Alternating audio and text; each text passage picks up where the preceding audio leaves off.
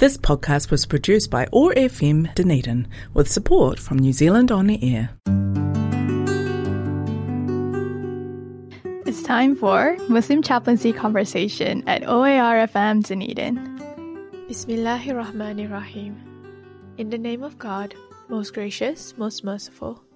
Assalamu alaikum, which means peace be with you in Arabic. My name is Arina Aizal and I'll be your host for the Muslim Chaplaincy Conversation.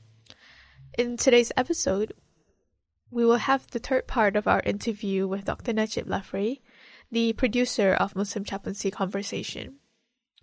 He shares his life story with the hope that the listeners will find not only it interesting but also very instructive. We begin though with the recitation of the Quran by Sheikh Mishari Alafasy, chapter 51, verses 47 to 60. والسماء بنيناها بأيد وإنا لموسعون والأرض فرشناها فنعم الماهدون ومن كل شيء خلقنا زوجين لعلكم تذكرون ففروا إلى الله. إني لكم منه نذير مبين. ولا تجعلوا مع الله إلها آخر. إني لكم منه نذير مبين. كذلك ما أتى الذين من قبلهم من رسول إلا قالوا ساحر أو مجنون أتواصوا به بل هم قوم طاغون فتول عنهم فما أنت بملوم. وذكر فإن الذكرى تنفع المؤمنين. وما خلقت الجن والإنس إلا ليعبدون. ما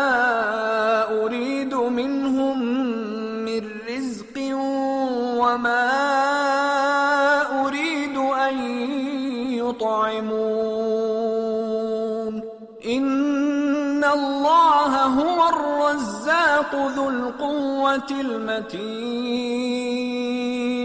فإن للذين ظلموا ذنوبا مثل ذنوب أصحابهم فلا يستعجلون. فويل للذين كفروا من يومهم الذي يوعدون. Translation of the recited verses. In the name of God, most gracious, most merciful. We have built the universe with our creative power, and indeed it is we who are steadily expanding it. And the earth we have spread out, and how well we have smoothed it out. And we have created pairs of all things so that you people might take note. So say to them, prophet, quickly turn to God. I am sent by him to give you clear warning, and do not set up any other God alongside him. I am sent by him to give you clear warning. Every previous people to whom a messenger was sent also said, A sorcerer or a madman. Is this the legacy they have transmitted one to another? No. They are people who exceeds all bounds. So ignore them, prophet. You are not to blame, and go on reminding people. It is good for those who are believed to be reminded. And tell them that I have created the invisible beings and mankind only to know and worship me. I want no provision from them, nor do I want them to feed me. God is the provider, the Lord of power, and ever mighty. The evildoers, like their predecessors, will have a share of torment. They need not ask me to hasten it, and woe betide the disbelievers on the promised day. We will now continue our interview with Dr. Najib Lafraie. Assalamu alaikum, Dr. Najib. Walaikum assalam. Um, so we're here to continue your interview today. Yes, inshallah, we will do that. But before uh, continuing the interview, I want to mention something because my last interview, I mentioned about my mother. I think I alluded to the f- fact that she was very loving and caring, but did not underscore that. So I hope I didn't give a mm, wrong impression that it was all uh, smacking and beating. It was all love and caring. Yeah. And sometimes uh, when that ca- came, of course, we accepted because we knew that she wanted the good for us. So, yes. I understand why you need to, um, you know, uh, cover uh, uh, this story again because, um, yeah, it's just different cultures have different Right. ways of parenting as well. True. Yeah.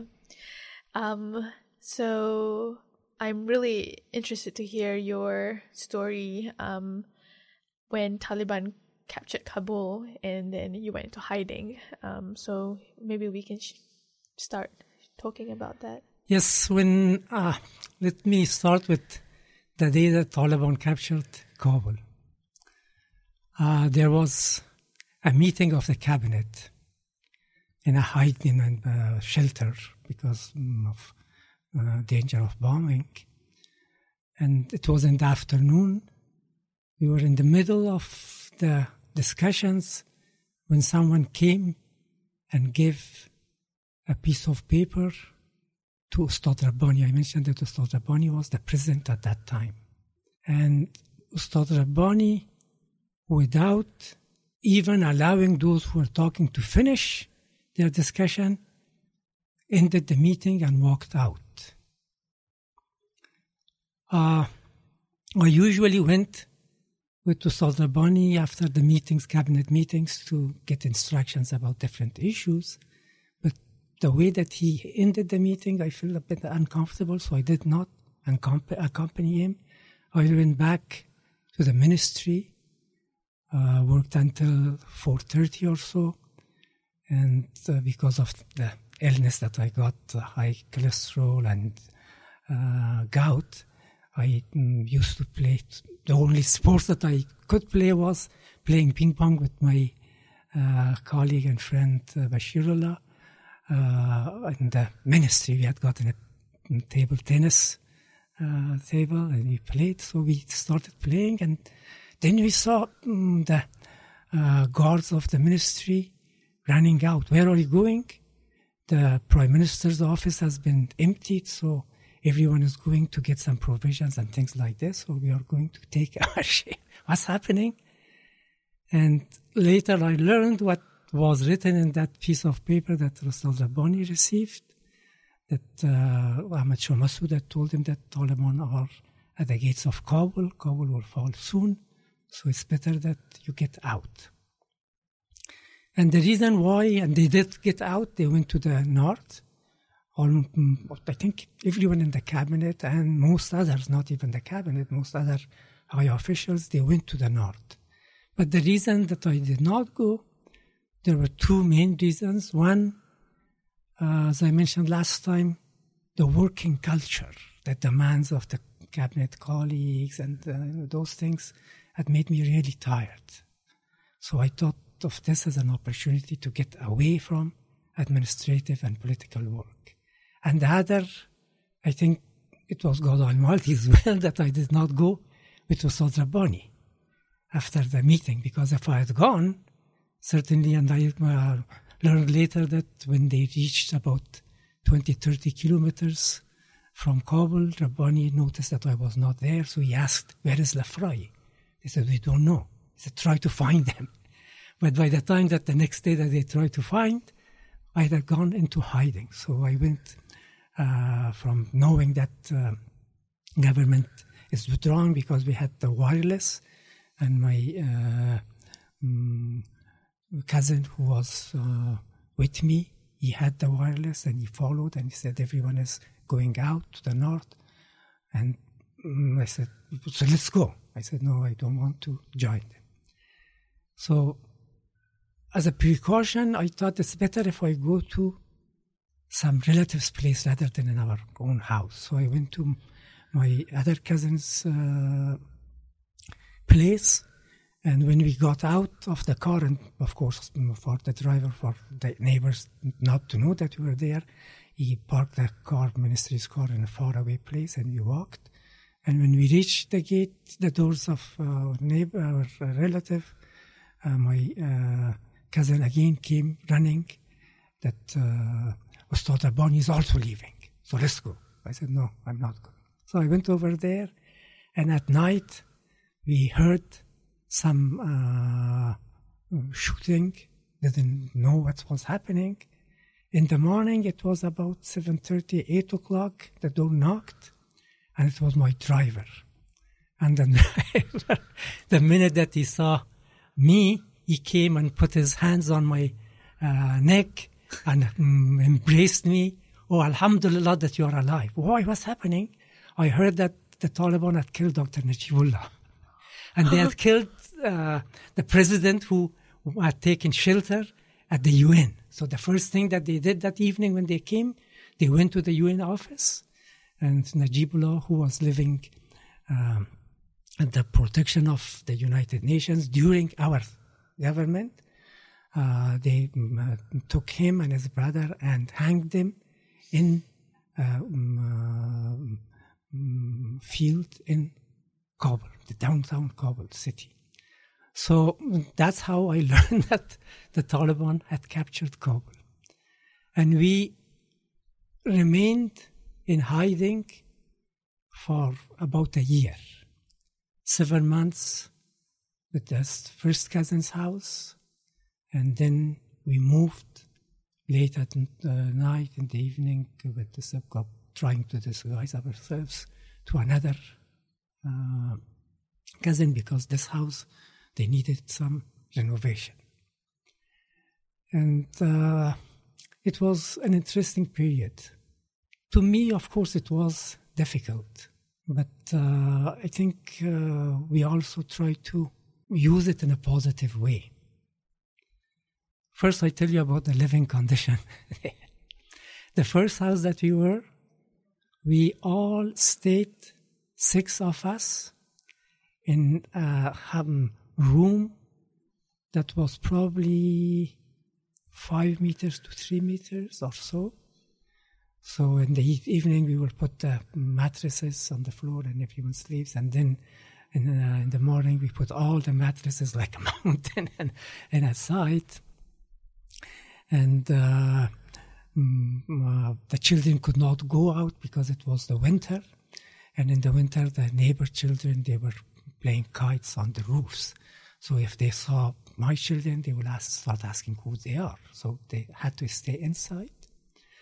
And more interesting, I've shared this with, with some friends as well, that uh, our host entertained his guests in a room that was adjacent to the room that we were staying, and there was only a curtain between these two. So the guest comes, and we are there, and we need to sit all quiet. And that uh, host will try to, uh, you know, excuse the guest as soon as possible, but some of them stay 45 minutes, hour, hour, more than an hour, until a child, my son was about, when we went there, he was just a month over four. Four or four and a half year old child to stay quiet for an hour or so. you can so imagine how difficult it would be. And also, mm, the danger was always there for the Taliban to come because there were house searches. And an interesting episode that I never forget it was uh, Ramadan. We had made iftar. My wife is very sensitive. She said, I heard, did you hear that sound? I said, No, you're just imagining there's no sound. And five minutes later, our host came that the neighbor behind the, their house, uh, the Taliban had come. So he over the wall, jumped to our house. He's here.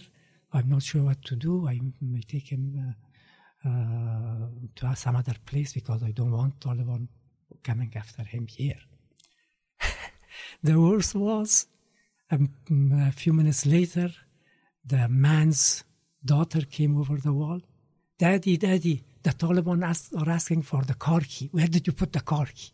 So we thought if the Taliban didn't know where the father was, now certainly they would know. And my wife, I still have her face in front of me. She was, you know, she had as if there was not a drop of blood in her body. She had lost, you know, just white face and uh, so scared. But for some reason, I didn't feel terrified. Of course, I was concerned, but not terrified. But for my poor wife and family, it was extremely Yeah. difficult. Or uh, my daughter got sick, and we cannot take them uh, to the doctor. So finally, uh, my host's wife, she took her as her own child to the hospital, and still it continued for a while. So it was very difficult uh, living condition. Uh, oh, but the second house that we moved, it was a bit better because we had two rooms for us, uh, more space and more uh, freedom. But I tried to utilize it in a positive way. I uh, got um, school textbooks for my children, and uh, they would. Uh, I followed all the curriculum with them. Started teaching them in English because my daughters they were born in the United States. Uh, they had English at not the back of their mind, so just reminding them. So when we came to New Zealand, they did not have much difficulty uh, going to school. And also, uh, I started uh, the commentary of the Holy Quran in Farsi, and there's a book by uh, Imam Ghazali. It's the summary of his uh, big book, 40 mm, uh, volume book in Arabic, which is, uh, uh, oh, I forgot the name of that book at the moment, but the summary is for called Kimyai Sa'adat in Farsi, the chemistry or alchemy of happiness, of prosperity. So I mm, started, I started reading that, and my daughter, um, uh, a few years ago, she said that she still remembers things that we had studied at that time. So Alhamdulillah, we try to uh, use the time in a positive way. And how long were you in hiding? Uh, I myself, 11 months, uh, seven months in uh, the first relative and four months uh, in the second relative. And then I went and my family joined me uh, a month in Pakistan, a month later. So they were there for a year, full year. Wow. I'm sure when you were sharing about your living conditions, you have summarized that. Certainly, But certainly. for- there are so Oh. many things, especially cooking. And again, I told you last time uh, on our own, the same thing, and the horse here. So, yeah, it was a lot of difficulties. Yeah. And old household, of but let's not, not go into too much details. There's a lot going Yes, on. mm. Um, so how did you got out of Kabul? That's an interesting story itself, because the relative that, uh, uh, the second relative that we were, actually they, they were both brothers, we were uh, living with, he worked with, with an international NGO. And mm, uh, one day, Taliban went to that office, their office, asking for my cousin. And his colleagues knew that when Taliban ask about someone, his life is in danger. So they told him that he's not in this office, he's in such and such office. So they told him that we need to take you out. So uh, just get something, some clothes or things that you need. So he contacted his elder brother, the first one that uh, we were staying with, and he sent a note with him, and a note saying what he needed to take with him, and they uh, took him to uh, Pakistani uh, city of Peshawar directly in their car. And then the note also he wrote to me that uh, this is what's happening, and Taliban might come if they don't find me in the office. They might come searching for me in our house. And they will not find me, but they will find you. So he advised that I go to another relative's uh, place that uh, evening, stay there, and he had uh, arranged with his colleagues that next morning I should meet them in such a such place, and they will take me to the airport, and they will fly me to an area that was not under Taliban control. And later I learned that the head of that office had some Kiwi connection as well because his wife was uh, Kiwi. Wow. Yeah. So yeah, that's what happened, and I'm always grateful and indebted to them. They were so kind. They came, and they, uh, of course, I tried to um, be in disguise.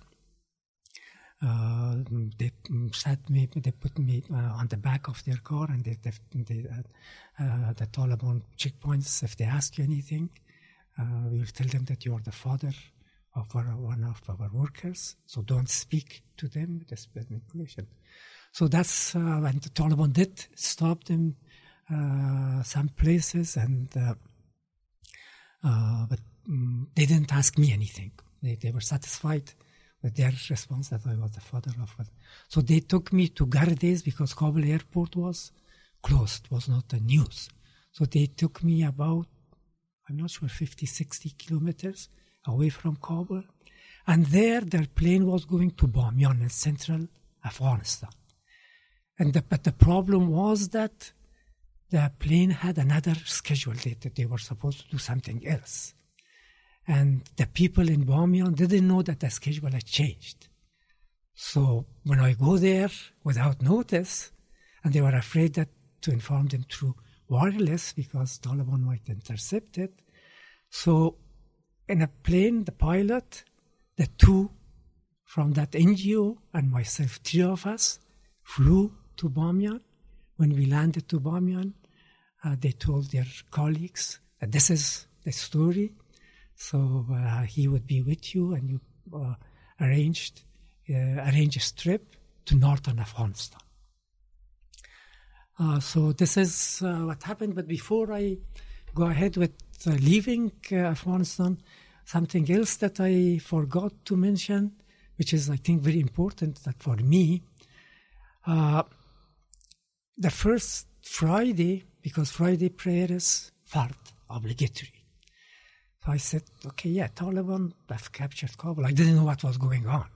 So, but uh, Friday prayer is so I need to uh, pray.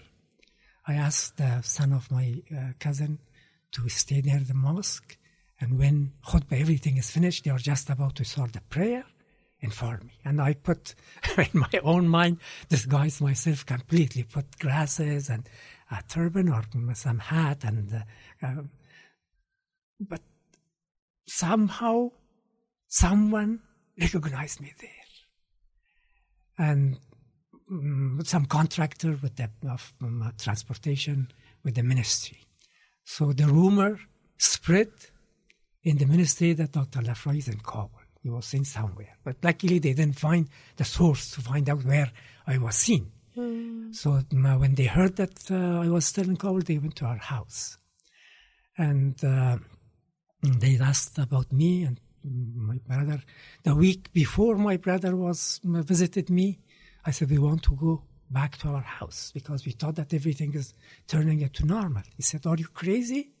If we can get out, we want to get out. So you cannot go back."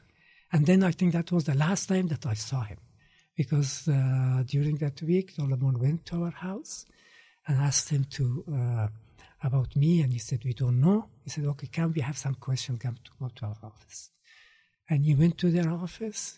He was in their jail for a month or month and a half in Kabul, and they took him to Kandahar.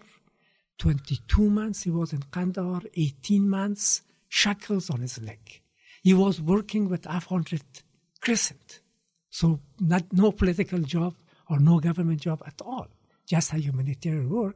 But just because of he was my brother, he spent 22 months in jail, and finally they did not release him. Uh, when I was in Kabul, my uh, in, in, in, Pakistan, My younger brother, he went to Ahmad Shah Massoud and told the story.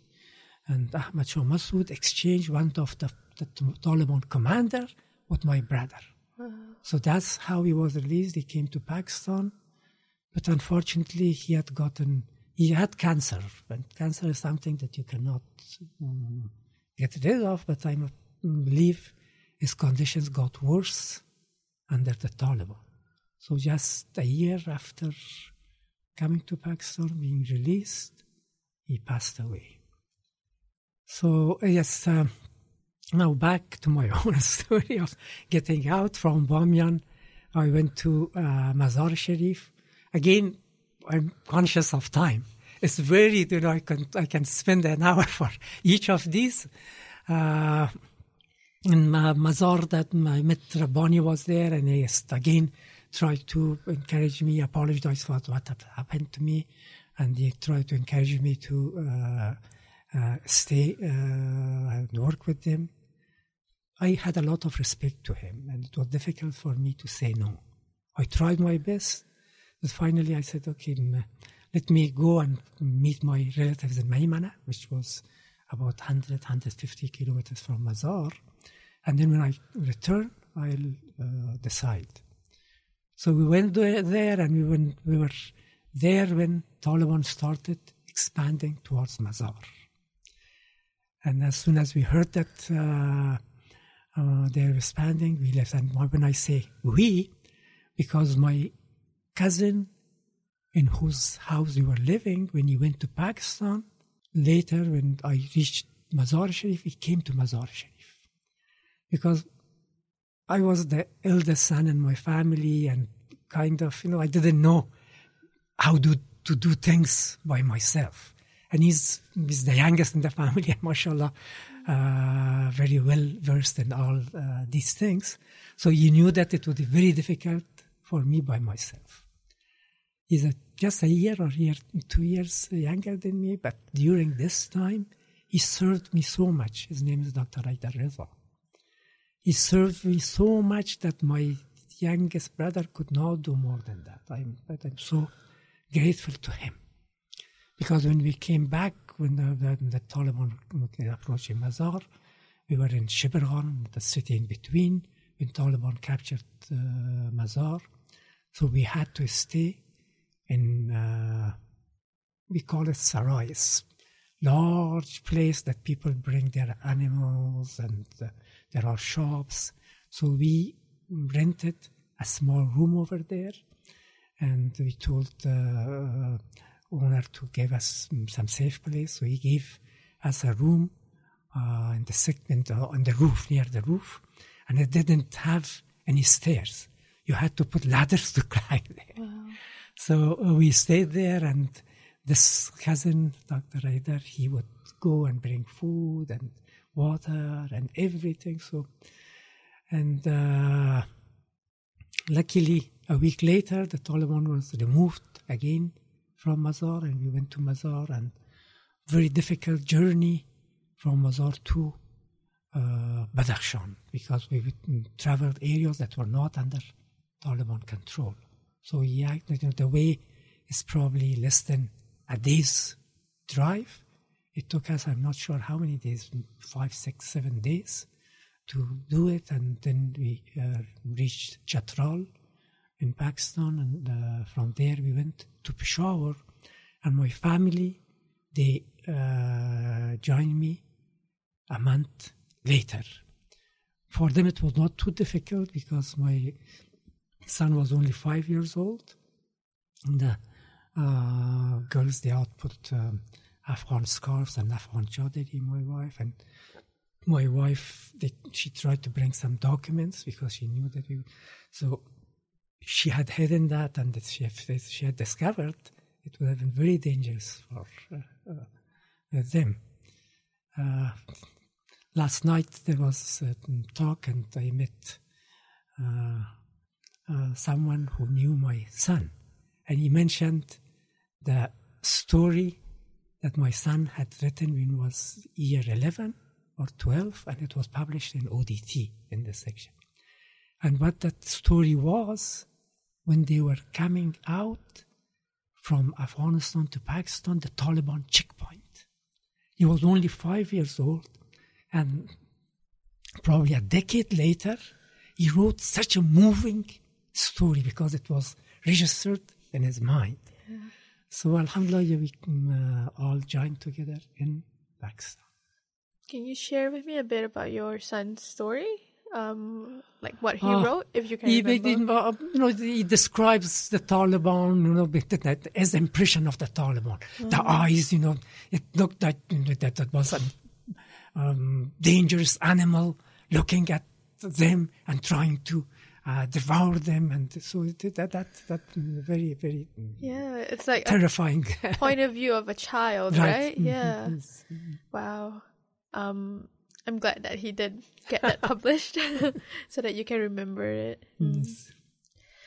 Um, so how was your living conditions when you were in Pakistan? In Pakistan, it was relatively better, but not that better, because, as you may know, Taliban were and still are supported by Pakistan, so their presence was heavily felt in Peshawar city that we are uh, living. There was uh, uh, a women university, Afghan women university, Ummahatul Muminin. Uh, mm, uh, that um, someone, the friend was running, and my wife was working there before.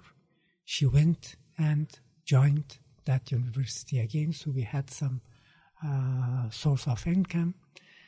Uh, and that's also an interesting story. And do do you have time to share something else? We do. I don't know. I hope I we don't have to um, do another interview. a fourth one. Uh, yeah, this story is about. At that time, there were no Taliban. The first that I'm talking about, uh, late 1980s or early 1990s, before we went to Afghanistan. There were no Taliban at that time by the name of Taliban. But my wife was working in that uh, women's university, and I, as Minister of Information, uh, whenever I got the opportunity, I, I tried to promote that women's university. And the, we call it mullah, the, the, mullahs, the, the so-called quote-unquote religious scholars. A number of them in a refugee camp, they got together and wrote a fatwa. You know fatwa, right? Religious verdict. Long religious verdict. And uh, then to saying that, you know, about all these bad things that are happening, including this women's university. And these are the people who are promoting it, and they are mubahul dam. You know what mubahul dam means? No. It's permissible to shed their blood. Wow. And my wife and my name were in that place. And this is, you know, the mentality that uh, now you hear that uh, schools, are girls' schools are closed, that the women are not allowed to go to university. To, so that mentality before Taliban existed among the so-called religious cler- like clerics. Or, I don't call them scholars. Scholars. Yeah. So yeah, that's uh, my wife started working there, and I thought rather than sitting home, I'll go and work at the university as well, and they welcome. I went, uh, I think, less than a week, and then the head of the university came and thanked me that I um, cooperating with them. But you don't have to take the trouble of coming to the university. We will pay your uh, salary, but you can work for us from home. You can advise us. Why? Like, not. I don't want to get free money. Why? What's happening? Finally, he told me that uh, mm, the Pakistani intelligence started coming to our office asking about you. I'm afraid that something might happen to you or might happen to us because of you. So this is why it's advisable to uh, not come to university.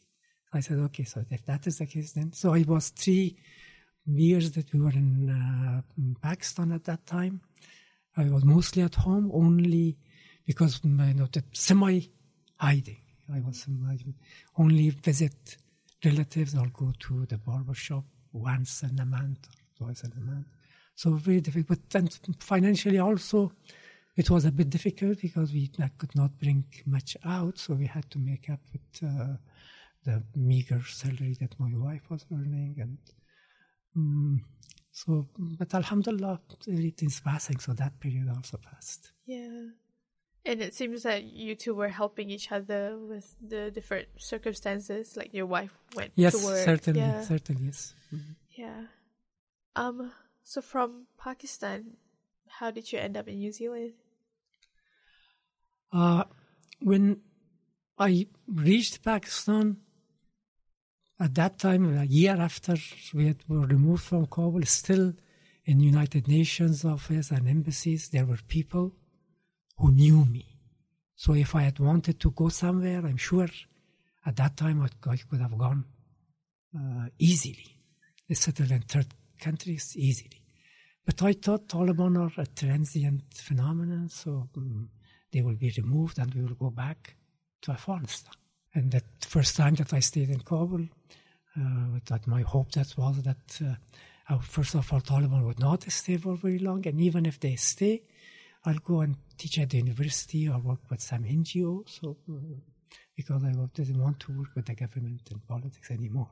So the same thing was my idea later. But then when we, I, I realized uh, two years later, after Taliban captured Kabul, that they not only are not showing any signs of going away, but they are cap- capturing more areas. So at that time, uh, a colleague, a secretary of uh, my office at the ministry, he was also in Peshawar.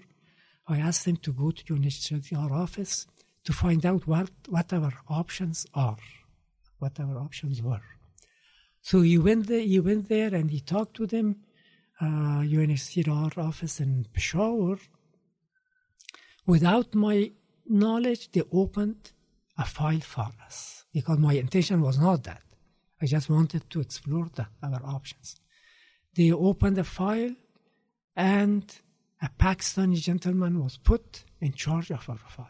So when we decided to settle in the third country, I not sure whether I met that gentleman. I don't don't think it was my wife who used to go there. There, she will go and talk to him that our life is danger here and these things, and he would say, "If something happens to your husband, come tell me. Will when something happens to him, it's too late. So what would mm, uh, you doing something good would uh, to us would be good." So that took another year or so. Uh, I thought that probably he had some connections with the Taliban, which is, you know, that are um, uh, Pakistani intelligence, which is possible. But also, when I came uh, to uh, New Zealand, some other Afghans who came from the same place with us, I uh, learned from them that he expected bribe. But I never thought because my, my case was so clear cut to be admitted. So why do I need to uh, pay any bribe? I never crossed my mind. So that was why he was mm, creating all those obstacles. Uh, and during that time, uh, we thought of, we didn't want to go to the United States because we knew the living conditions in the US. But our relatives were in Australia, so our option was Australia. I think we approached Australian embassy, embassy and they said that uh, we cannot accept anyone without being introduced through UNHCR. So you go first to UNHCR. Once you are recognized as official refugee by UNHCR, then we can start your case. So it took about three years or so until a friend, an Australian friend, Professor William Maley, he visited me uh, in uh, Peshawar. Why are you still here? I told him this is what's happening. And he had a lot of contacts. So when he returned to Canberra, he contacted his uh, um, friends in Geneva and also UNHCR office in uh, Canberra. And after, soon our case was transferred from Islamabad, from uh, Peshawar to Islamabad. And in Islamabad, within a month or so, we got a letter for interview. And we went there for the interview. How I ended up in uh, New Zealand. I never thought of coming to New Zealand. And actually, the first time that we heard about New Zealand, my uh, we didn't have a phone in our own house uh, in Peshawar. Um, we used the neighbor's house, and my friend uh, Mahmoud Saikal, who was a foreign ambassador or in charge of affairs in Canberra at that time, he called and talked to my wife and said, "You might come to Zeeland Jadid." Zeeland Jadid in Farsi means New Zealand. My wife came. Where is the Jadid? she didn't Yeah. know where it was located. So coming to New Zealand, the only attraction was that it was closer to Australia, close to Australia. But uh, it was God Almighty because I always pray whatever is good for us because my experience shows that I don't know. Sometimes I have thought something is good for me, but I've realized no, it has not happened, and it's not happening has been good for me.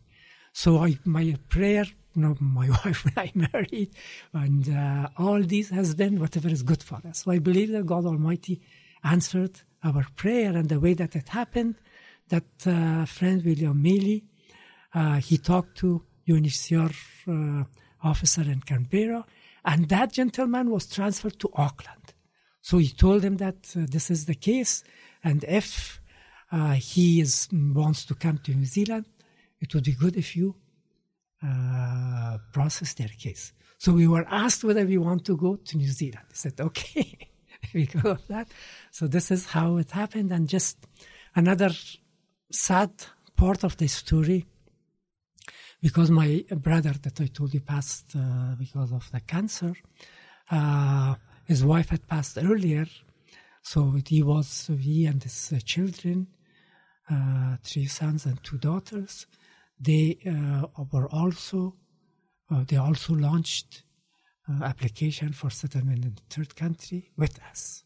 I remember he passed away in sometime in April or May, and then uh, when I reached, I went to, I think it was towards the end of May, I went to UNHCR office uh, in Islamabad, and they said, "Good, you can enter. Where is your brother?"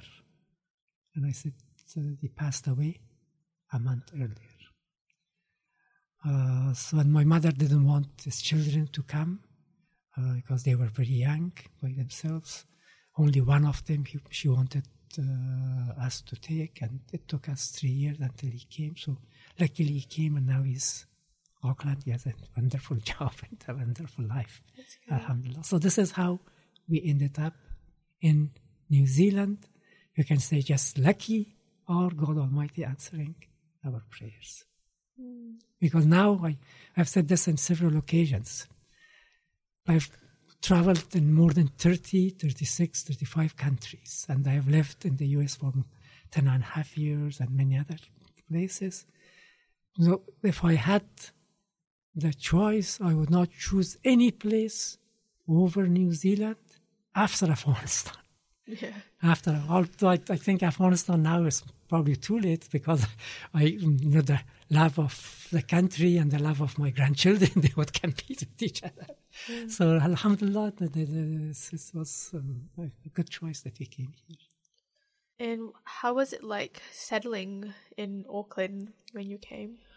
uh, we came as official refugees. And at that time, New Zealand admitted uh, uh, 750 refugees per year.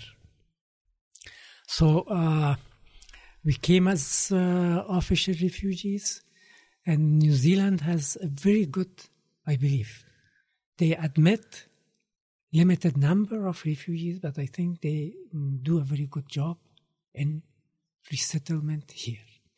Because when they first come, I'm not sure whether it's still the case, but uh, uh, at that time, for other countries, you needed to do medical checkups in the country that uh, you were uh, residing before coming to the uh, uh, country of destination.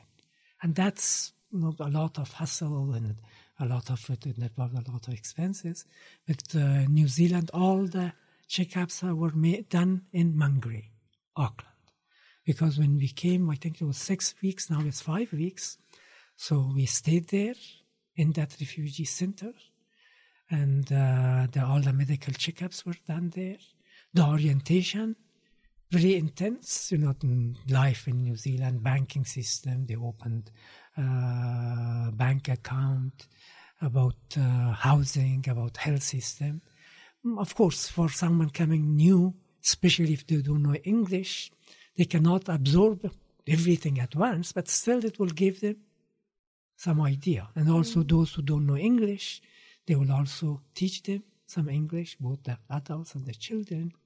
So we were six weeks in uh, uh, Mangere, mm, Auckland, and then they themselves choose where the refugees should go, you know, depending on two things, I think.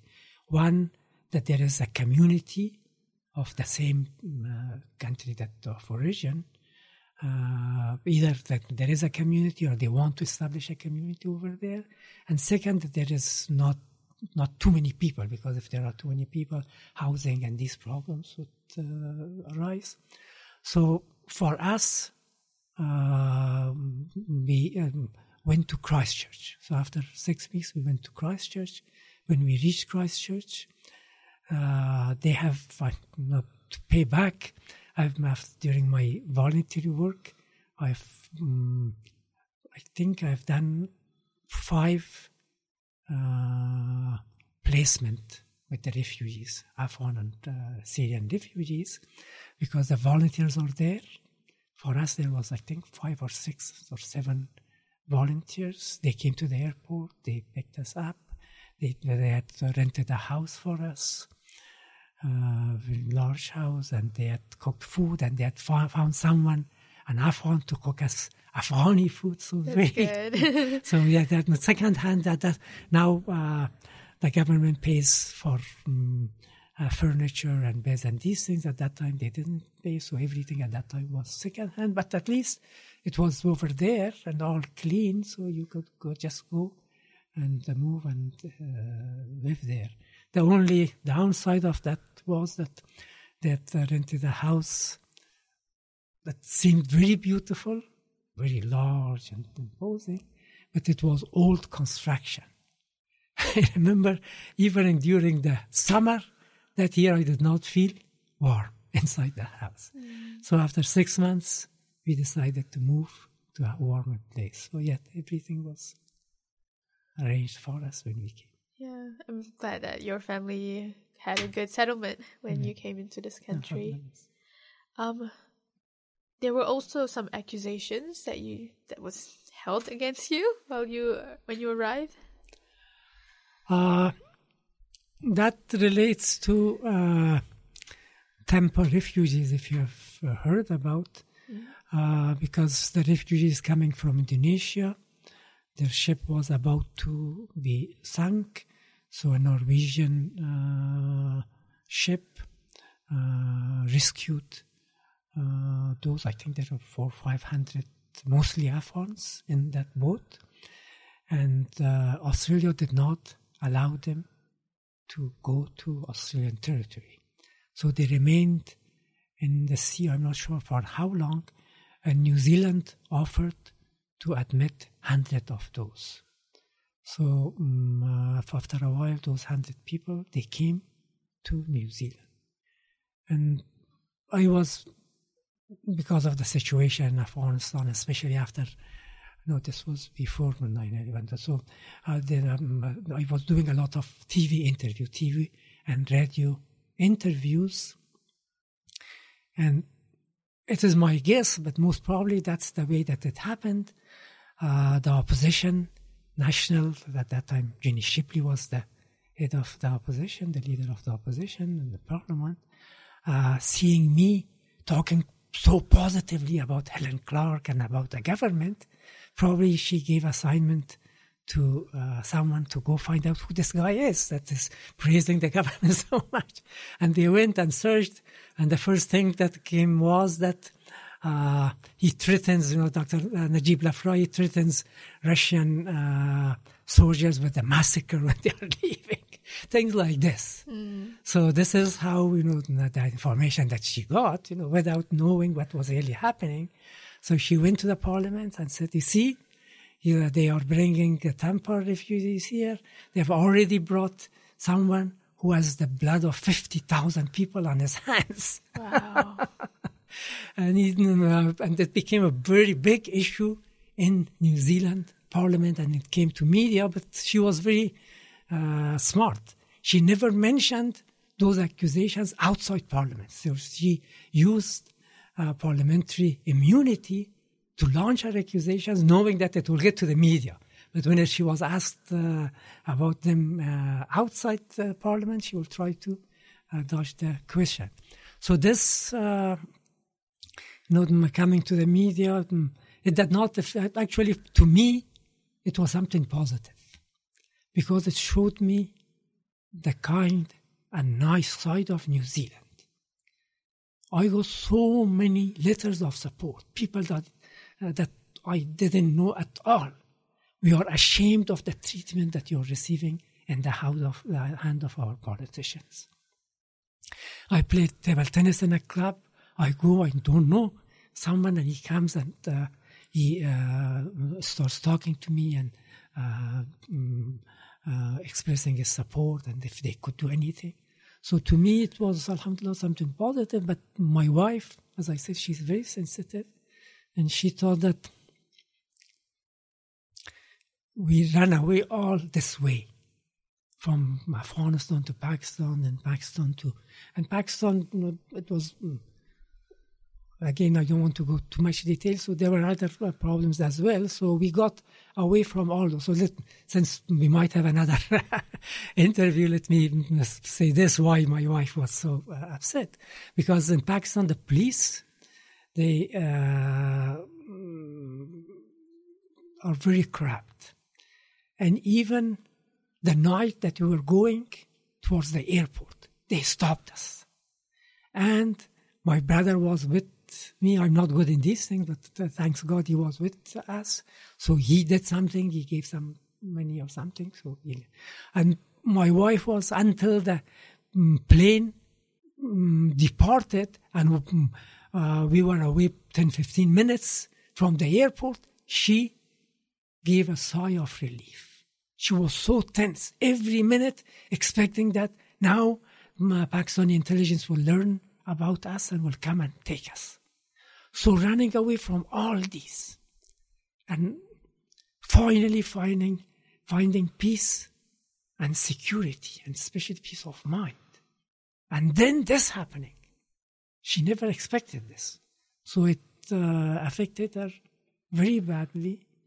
But uh, I started um, a legal procedure, uh, but then 9 11 happened and we didn't pursue that. Mm it seems like there were so many things going around and um, even after trying to settle um, you know there are some challenges that your family had to face yes unfortunately and more challenges when when, when i started teaching so probably i can share that next time yes um, so we will continue your interview during the Inshallah, next episode.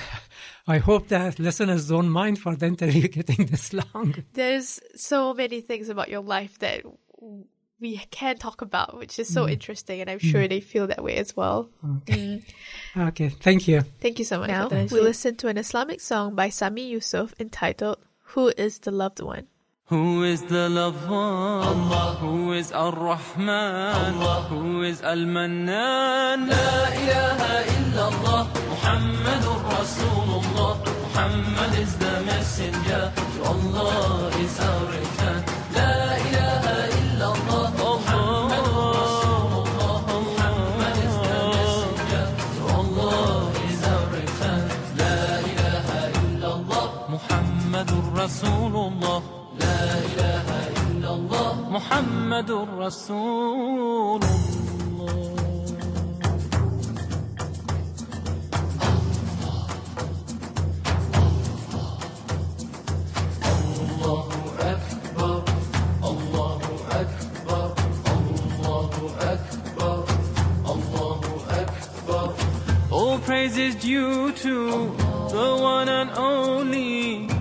is the master of all creation.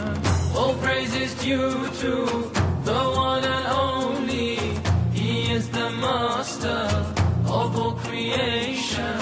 He's the sustainer and the maintainer of the whole universe. La ilaha illallah, Muhammadur Rasulullah. Muhammad is the messenger to Allah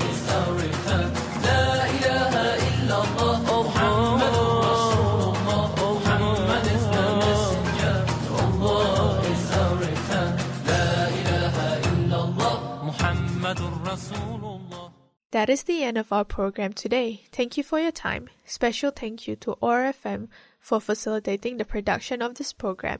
I should add that the views expressed in, in this podcast do not necessarily represent the views of Otago Muslim Chaplaincy as such. If you have any questions, please email muslimchaplaincy at otago.ac.nz. We hope to see you next time, inshallah. God willing. Assalamu alaikum. You've been listening to Muslim Chaplaincy Conversation at OAR FM Dunedin.